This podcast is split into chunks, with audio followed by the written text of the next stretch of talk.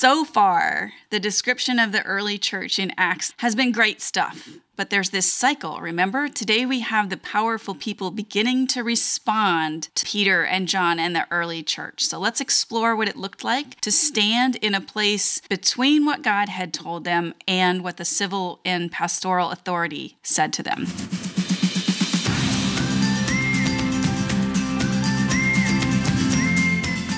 Welcome. I'm Michelle Berkey, and this is Praying Scripture, a weekday broadcast where we use God's own words to honor Him and to talk to Him about the things going on in our life and in our world. Join me today as we dive into episode 105 and we pray our way through Acts chapter 4. But before we do that, we're going to start with a bit of worship. Today's verses are Acts 4, verses 11 and 12. They say, This Jesus is the stone rejected by you builders, which has become the cornerstone. There is salvation in no one else, for there is no other name under heaven given to people by which we must be saved. So let's just jump right in and go right to prayer. Father, I'm grateful for this opportunity as always. It is a privilege not only to make this space available for people for prayer, but it is a privilege to be able to come into your presence. Thank you, Jesus, for allowing that by your sacrifice. These verses say there is salvation in no one else, no other name under heaven. Nothing else can bridge that gap between a holy God and a sinful people.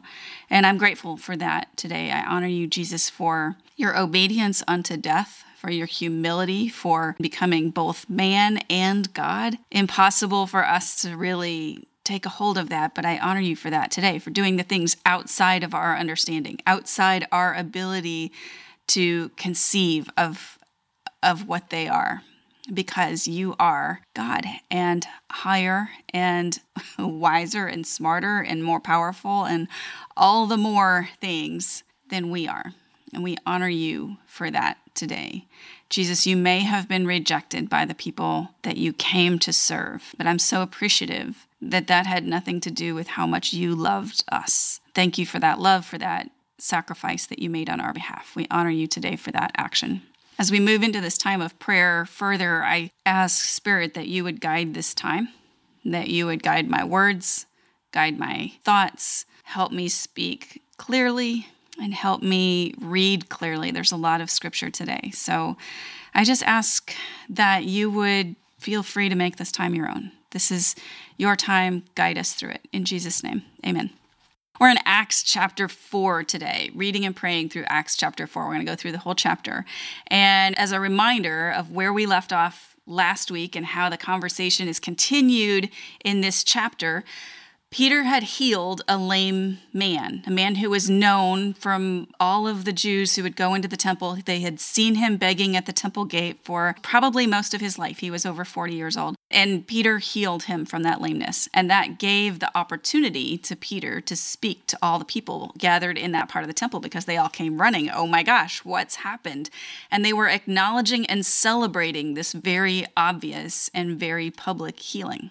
So I'm going to read through this whole passage today first because it's all one story. And then you can get an overview of the story and then we will pray through some highlights of it. It's more scripture than we typically have. So I may be a little bit lighter on the prayer, but let's read through it. This is Acts chapter 4. While they were speaking to the people, the priests, the captain of the temple police, and the Sadducees confronted them because they were annoyed that they were teaching the people and proclaiming in Jesus the resurrection of the dead. So they seized them, and they took them into custody until the next day, since it was already evening. But many of those who heard the message believed, and the number of men came to about 5,000. So remember, this is right after there's all these people gathered. Peter had just performed this miracle. They had all listened. The people in power were annoyed and arrested them, but many of the people believed. So back to the text. The next day, the rulers, elders, and scribes assembled in Jerusalem with Annas the high priest, Caiaphas, John, Alexander, and all the members of the high priestly family. After they had Peter and John stand before them, they began to question them By what power or in what name have you done this? Then Peter was filled with the Holy Spirit and said to them, Rulers of the people and elders, if we are being examined today about a good deed done to a disabled man, by what means he was healed. Let it be known to all of you and to all the people of Israel that by the name of Jesus Christ of Nazareth, whom you crucified and whom God raised from the dead, by him this man is standing here before you healthy. This Jesus is the stone rejected by you builders, which has become the cornerstone. There is salvation in no one else, for there is no other name under heaven given to people by which we must be saved. When they observed the boldness of Peter and John and realized that they were uneducated and untrained men, they were amazed, and they recognized that they had been with Jesus. And since they saw the man who had been healed standing with them, they had nothing to say in opposition. After they ordered them to leave the Sanhedrin, they conferred among themselves, saying, What should we do with these men? For an obvious sign has been done through them, clear to everyone living in Jerusalem, and we cannot deny it. But so that this does not spread any further among the people, let's threaten them against speaking to anyone in this name again. So they called for them, ordered them not to speak or teach at all in the name of Jesus. Peter and John answered them, Whether it is right in the sight of God for us to listen to you rather than to God, you decide. For we are unable to stop speaking about what we have heard and seen. After threatening them further, they released them. They found no way to punish them because the people were all giving glory to God over what had been done for this sign of healing had been performed on a man over 40 years old. After they were released, they went to their own people and reported everything the chief priests and the elders had said to them.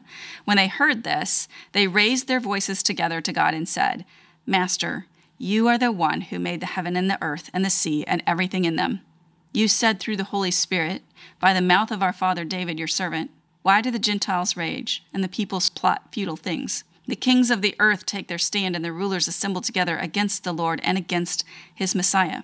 For in fact, in this city, both Herod and Pontius Pilate, with the Gentiles and the people of Israel, assembled together against your holy servant Jesus, whom you anointed to do whatever your hand and your will had predestined to take place. And now, Lord, consider their threats, and grant that your servants may speak your word with all boldness, while you stretch out your hand for healing, and signs and wonders are performed through the name of your holy servant Jesus.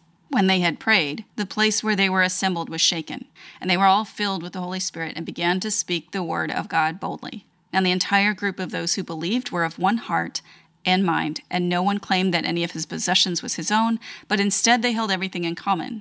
With great power, the apostles were giving testimony to the resurrection of the Lord Jesus, and great grace was on all of them. For there was not a needy person among them, because all of those who owned lands or houses sold them, brought the proceeds of what was sold, and laid them at the apostles' feet. This was then distributed to each person as they had need. Joseph, a Levite from Cyprus by birth, the one of the apostles called Barnabas, which was translated son of encouragement, sold a field he owned, brought the money, and laid it at the apostles' feet. Now, this leads into Wednesday's topics, but that's the story. The rulers and authorities respond to the healing, threaten them to speak no more of it, and they go back and pray that they can do just exactly that speak boldly.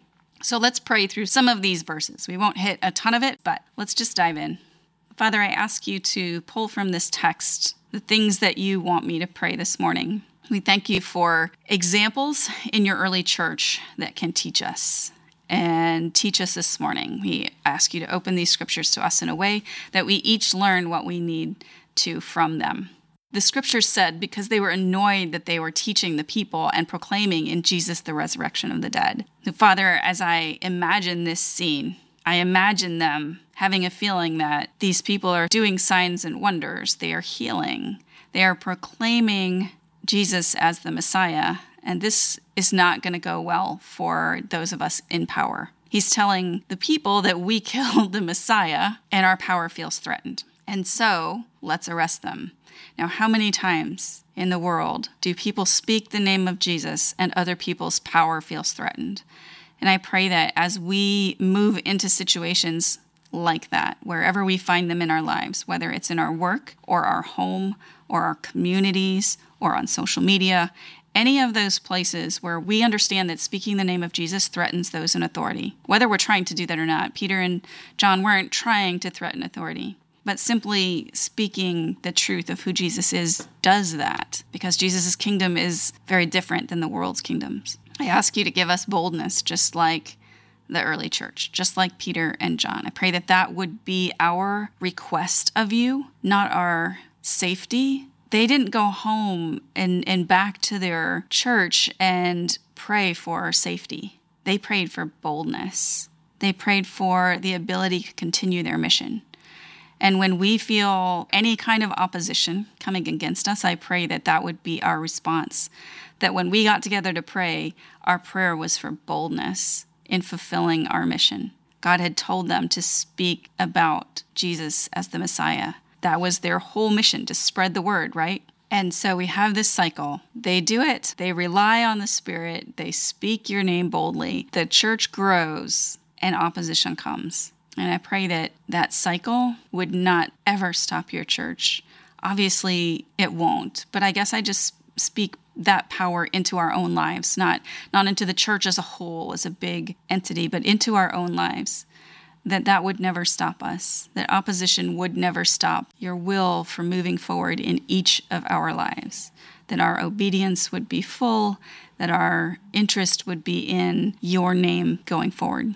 I also want to remind or ask you to remind me. The verse says, Then Peter was filled with the Holy Spirit. When, when he spoke to the opposition, he did that through the power of the Holy Spirit, not through anger, not through hurt, not through fear. He spoke in the power of the Holy Spirit, and he was respectful and he was truthful. And I pray that as we respond to people on social media, is where I see it happen so often, but I'm sure it happens every day in other ways, that our response would be prayerful filled with the Holy Spirit, and respectful and truthful. It would be honest. Their boldness was amazing, and they were very clear that they were going to make a choice to follow God, not man. Because God had told them to keep speaking. The Sanhedrin, who was their both civil and religious authority, had said stop. So what did they do? They answered very clearly. It wasn't even, they didn't even have to think about it. You rulers get to decide if that's a good idea or not. For us, we're going to keep doing what God says we should do. And so when we are put in a position where we're in a place in between what God says and what man says, in between what God says and what our pastors say, in between what God says and what our community says, in between what God says and what our government says, being very, very careful that God actually said what you think he said. When we are in a position where the Holy Spirit is responding, pray that we would choose the right answer, that we would do it respectfully and truthfully. Pray that whenever we're in that position, we're aware of it, because sometimes we can get ourselves into situations where we're not really understanding that that's the dichotomy. Pray that we would make the right choices. I pray that we would do it in a way that is more concerned with your name than our reputation. And I think I'll leave it at that. In Jesus' name, amen. Thank you so much for joining me today. If you are here on the Grace in the Gravel Road Facebook page while I'm live, if you found this helpful, we'll be back on Wednesday, 10 a.m. Central. We'll be back with chapter 5. And I would love it if you would join us. It would be good to have you back again. If you're a podcast listener, subscribing to the show and sharing it with a friend helps more people be able to pray with us as well.